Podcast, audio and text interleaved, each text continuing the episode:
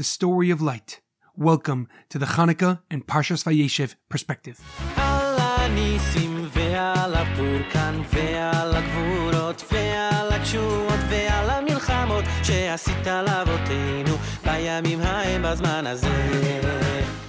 The Hanukkah perspective is in honor of our homeland Eretz Yisrael. May HaKadosh Baruch Hu, may God protect our brave soldiers. May HaKadosh Baruch Hu save all the hostages in Gaza and return them home immediately. May God comfort all those who have lost family or friends in the horrific attacks, and may God grant a speedy shlema, speedy recovery to all those who are injured in the attacks. The holiday of Hanukkah couldn't have come at a more opportune time. We desperately need its light and lessons to permeate our lives. As anti Semitism becomes mainstream in our colleges and beyond, a Hanukkah miracle is vital for the future of our people. The story of light. While the war rages in Israel, a new battle has begun a fight for our existence in the diaspora. Each day there are massive protests and rally all over the world calling for our destruction. From Sydney, Australia to where Gaza Jews chants were heard, to the million person march in London for the destruction of Israel, the cries for our demise have never been louder.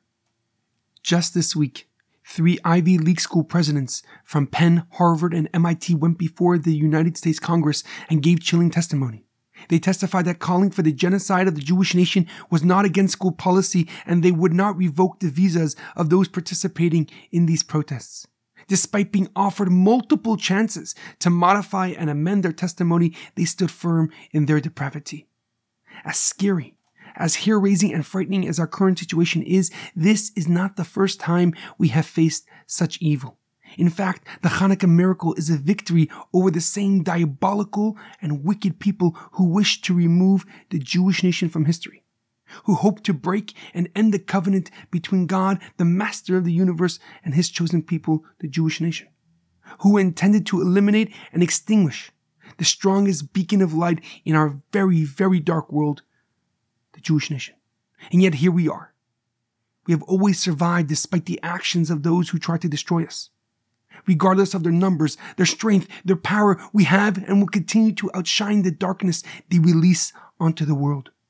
The creator of light and the creator of goodness is on our side.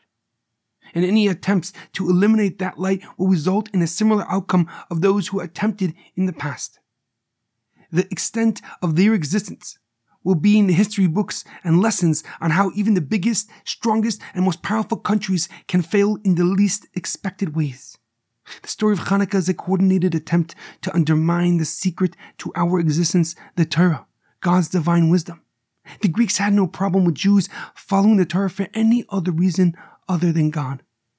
If they followed the Torah for health reasons, as long as they didn't fulfill specific commandments that related only to God, they were left alone but fulfilling certain mitzvahs, certain commands because God said so, was subject to death, persecution in the most painful way possible. Yet the high priest, Matisyahu and his son did not comply. They did not acquiesce to the wicked notions of the Greeks. They stood up and fought. They united the true believers of Hakadosh Baruch Hu of God and battled the Greeks and all those who joined their evil mission. And when the Maccabees were eventually victorious, they returned to where it all began, the Beis Hamikdash God's home on this earth.